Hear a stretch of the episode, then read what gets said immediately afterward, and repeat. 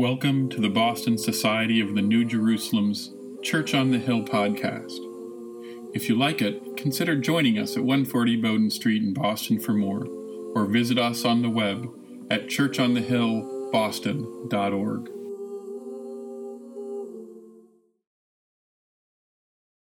Good morning. The reading today is Isaiah 66, verses 10 to 16. Rejoice with Jerusalem and be glad for her, all you who love her. Rejoice with her in joy, all you who mourn over her, that you may nurse and be satisfied from her consoling breast, that you may drink deeply with delight from her glorious bosom. For thus says the Lord, I will extend prosperity to her like a river, and the wealth of the nations like an overflowing stream and you shall nurse and be carried on her arm and dandled on her knees. As a mother comforts her child, so I will comfort you, and shall be, you shall be comforted in Jerusalem. You shall see, and your heart shall rejoice. Your bodies shall flourish like the grass, and it shall be known that the hand of the Lord is with his servants, and his indignation is against his enemies. For the Lord will come in fire, and his chariots like the whirlwind, to pay back his anger in fury, and his rebuke in flames of fire. For by fire will the Lord execute judgment, and by his sword on all flesh, and those slain by the Lord shall be many. This is the word of the Lord. Thanks be to God. Good morning. Today's reading is Luke chapter 10, verse 1 to 11 and 19 to 20, 17 to 20. After this, the Lord appointed 70 others and sent them on ahead of him in pairs to every town and place where he himself intended to go. He said to them, the harvest is plentiful, but the laborers are few. Therefore, ask the Lord of the harvest to send out laborers into his harvest. Go on your way. See, I am sending you out like lambs into the midst of wolves. Carry no purse, no bag, no scandals, and greet no one on the road. Whatever house you enter, first say, Peace to this house. And if anyone is there who shares in peace, your peace will rest on that person. But if not, it will return to you. Remain in the same house, eating and drinking whatever they provide, for the laborer deserves to be paid. Do not move about from house to house. Whenever you enter a town and its people welcome you, eat what is set before you, cure the sick who are there, and say to them, The kingdom of God has come near to you. But whenever you enter a town and they do not welcome you, go out into the streets and say, Even the dust of your town that clings to our feet, we wipe off in pro- protest against you. The seventy returned with joy, saying, Lord, in your name, even the demons submit to us. But he said to them, I watched Satan fall from heaven like a flash of lightning. See, I have given you authority to tread on snakes and scorpions, and over all the power of the enemy, and nothing, nothing will hurt you. Nevertheless, do not rejoice at this, that the spirits submit to you, but do rejoice that your names are now written in heaven. This is the word of the Lord. Thanks be to God. Good morning. I will read to you today from Swedenborg, Apocalypse Explained. Sections 102.7. To love and to do truth for the sake of truth, and good for the sake of good, is to have affection for truth and good for their sake, and not for the sake of one's own reputation, honor, or gain. Such affection of truth and good is a truly spiritual affection, but the affection of truth and good for the sake of one's own reputation, honor, or gain is merely natural affection. And as those who love truth and good for the sake of truth and good, or because they are truth and good, are in the spiritual affection of truth and good. This ends the reading. Swedenborg has a magic way with words that sometimes lets people be confused in his double statements and twisting of words. But what he's saying is actually, in some ways, something that many of us almost instinctively know. Swedenborg is saying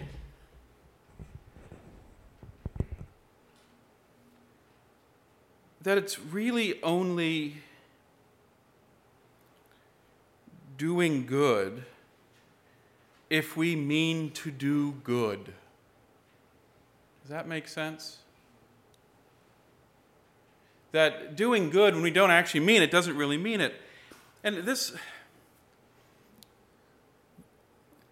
as I had this in my head and we celebrated the 4th of July, it, it made me think of some things because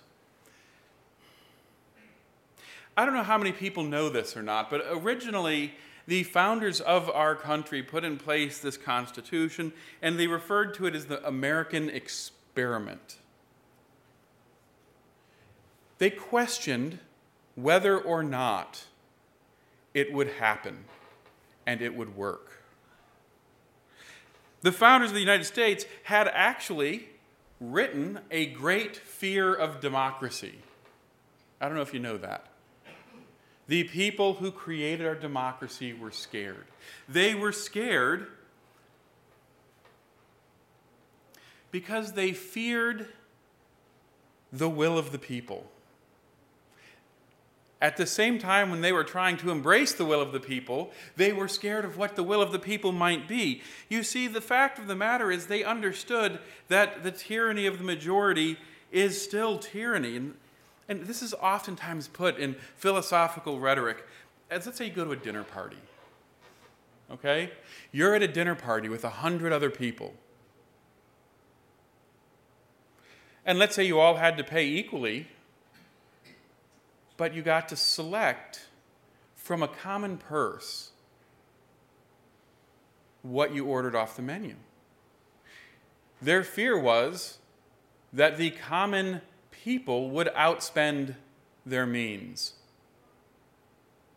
Ever hear of the government outspending their means? Their fear was also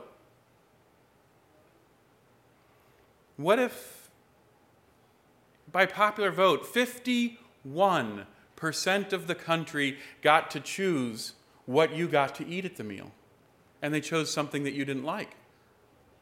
They were scared of that. And so they put in place this, this world where a hierarchy developed that was try to, trying to be representational. And so people got together and elected politicians and elected a variety of different people. A hierarchy began to be created with leaders who would fight for their various constituents. These leaders oftentimes got special notoriety.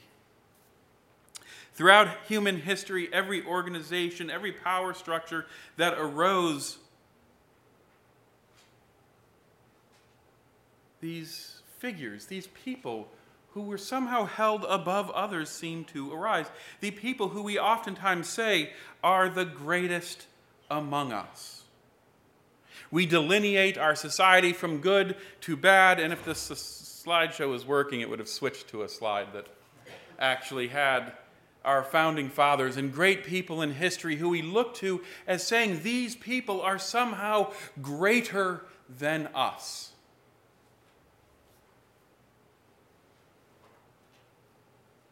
We look to our founding fathers and we oftentimes pay them an homage of somehow them being better than we were. But when you look at some of the things they did, when you actually get to know about their lives, they really weren't necessarily all that much better. They possessed talents, maybe, in public speaking, and, and they oftentimes possessed affluence, which got them into those positions. But the fact of the matter is, within our society, whether historically or in modern days, there are certain people who have certain skills, and certain skills we reward in our society more than other skills. But the person who serves you food is not less than the person who people pay tabloids to write articles about. I don't know if any of you are aware, but apparently there was a child baptized yesterday, or was the day before yesterday, who happened to just be born, not out of his own desire to be born to two members of the royal family, but people were outraged and people were overjoyed and people put all this energy, tabloids put tons of effort and emotion into hearing about little Archie. But why is Archie better than the person you're sitting next to? Why do we care more about that celebrity? We spend a lot of energy looking at famous people. We spend a lot of time looking at people who supposedly accomplished so much to transform the world. But I sometimes wonder how much of the greatness of people that we ascribe to them is more illusory than not? Most of the politicians you like, and the ones you don't, but I'm trying to be a little more positive here, the ones that you like, who give the great speech, most of them did not write that speech. But you never hear about Obama's scriptwriter. You never hear about Trump's scriptwriter, who sometimes he follows it, sometimes he doesn't, but that's true across the board with everybody who speaks. You never hear about the people who have shorn that person up, the people who, in many ways, are quietly heroic in the day to day world. You never really hear about the people who battle to deal with the fact that Massachusetts right now is in a trash crisis. Right? Most of us don't care. Well, it's in the can most of us don't realize that our trash companies have nowhere to put their trash anymore. And that you have a bunch of people in offices trying to figure out where your garbage is going to go. I don't know about you, but somebody magically whisking my trash away so I don't have to think about it, that's pretty darn important to my life. But I don't spend my energy wanting to know what happened to them great people in our culture, in our world. They're supported by countless numbers of people who are doing their work quietly that never get the reward. And we elevate these political leaders and celebrities, well, the lawyers, the doctors, the stockbrokers, we, we elevate them above the food service provider, the waste management specialist, the teacher, the mechanic, the IT professional, all of the people that make society work. When we praise celebrities beyond their station, I fear that we are giving some of our dignity to them. Does that make sense? When we are willing to elevate them and say, I care about them more than I care about the need to take care of myself, the need to take care of my neighbor, the need to know my neighbor's name. When we do that, when we elevate these celebrities to somehow claim that they're better than we are, we take a piece of our dignity and hand it over to them. Because just in the fact that we're willing to praise them in a way that they may not be deserving means that we're not willing to praise ourselves for the ways that we might be deserving. I don't know if that makes sense to you. Now, the 12 disciples, so at this point the slide switches to the 12 disciples. I know. There you go. Anybody who's looking for a volunteer opportunity to learn how to run a slideshow from the back of the church, please see me after the service. The disciples were sent out by the Lord. You know, all the disciples are saints, right? Every single one of them was made a saint. The funny thing is, the disciples, when you look at them as literary characters in the story, the disciples are designed to make you feel better about yourself. You see, the disciples throughout the stories are almost always wrong. They're always ignorant. They're always like, well, what are you saying, Jesus? And Jesus is like, oh, okay, guys. You gotta love your neighbors, be faithful people. So it's designed so when the reader reads it, they're looking at the disciples and saying, why don't these disciples get it?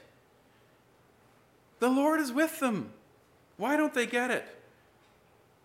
You know, they walk up and say, Who gets to sit at your left hand? Who gets to sit at your right hand? And the readers are saying, Why don't you get it? It's not about the left or the right hand.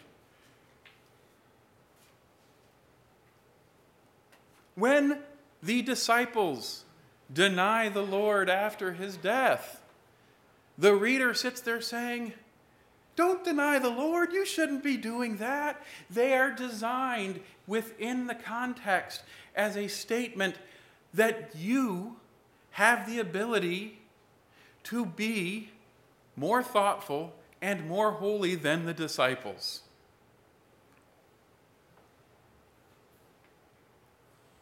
I'm not saying they don't deserve to be saints. I'm saying that don't honor them above your ability to be a saint or an angel or a person who can be a conduit of the Lord's love and faith in this world. The disciples were average people. They were not the great people. Some of them were viewed as traitors to their own kind for exploiting them because they were tax collectors. Some were simple fishermen. These were not the great people of our society. These were not celebrities.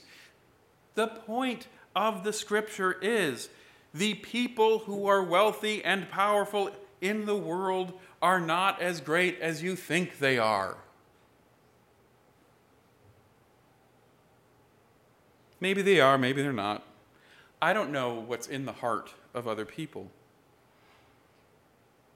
What I do know is that my faith tells me is that all good comes from God, and the degree to which I have that love and goodness in my heart when I act is the degree to which I do good, not necessarily what the outcome is. The disciples are us, normal people, people who have a choice to make. They get sent out and they do miraculous things. And what's their first response when they do miraculous things? Look at what we did. Look at what we did. And Jesus like, oh, you guys still don't get it. You shouldn't be happy about what you did. You should be happy that you were doing loving and goodness in your actions and in the world. You should be happy that you are an instrument of God, not at what you are doing.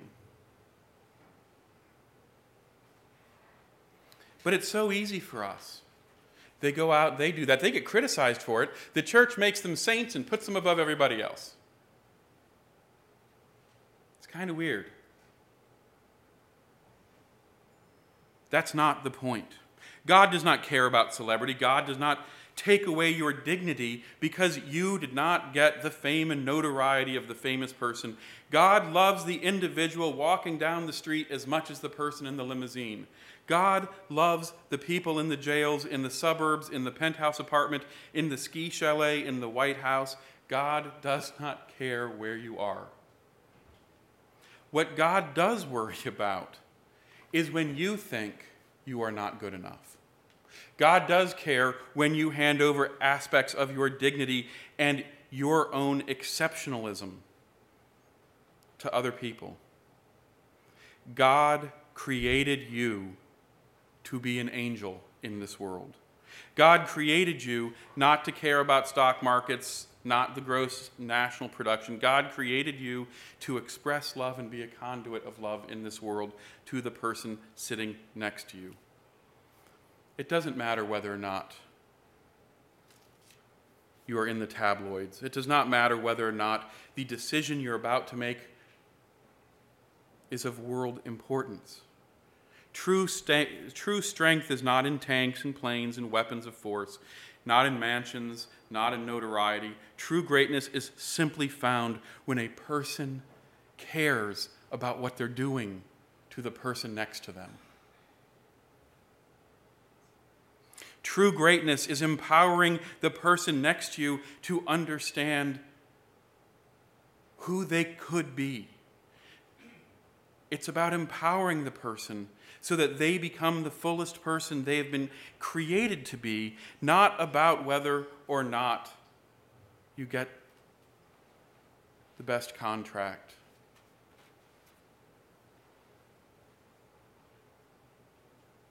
That's the lesson that the Lord gave to the disciples that day. The lesson was simply that God loves them, is nurturing them, is cradling, is, is suckling them already. Be happy that God loves you and share the happiness of that love with the person next to you. Don't be blinded by the greatness.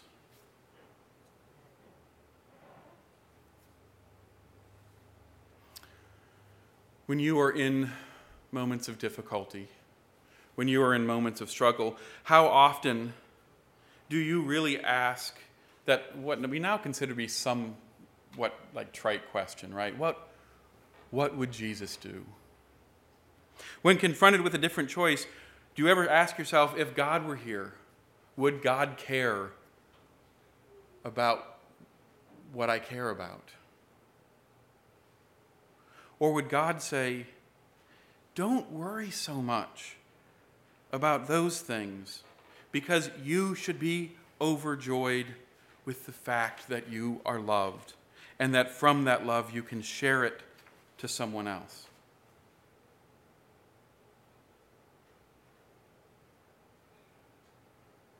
God wants you to know that you are important and that you are great and that you are more important than the headline of a tabloid. God wants you to know that no matter the way that you are judged by the world, you are not insignificant. God wants you to know that at the end of the day, your name is written in the book of heaven, so long as you let heaven into your heart. Amen. Thank you for listening to the Boston Society of the New Jerusalem's Church on the Hill podcast. If you liked what you hear, consider joining us at 140 Bowdoin Street, Boston, for more, or visit us on the web at churchonthehillboston.org.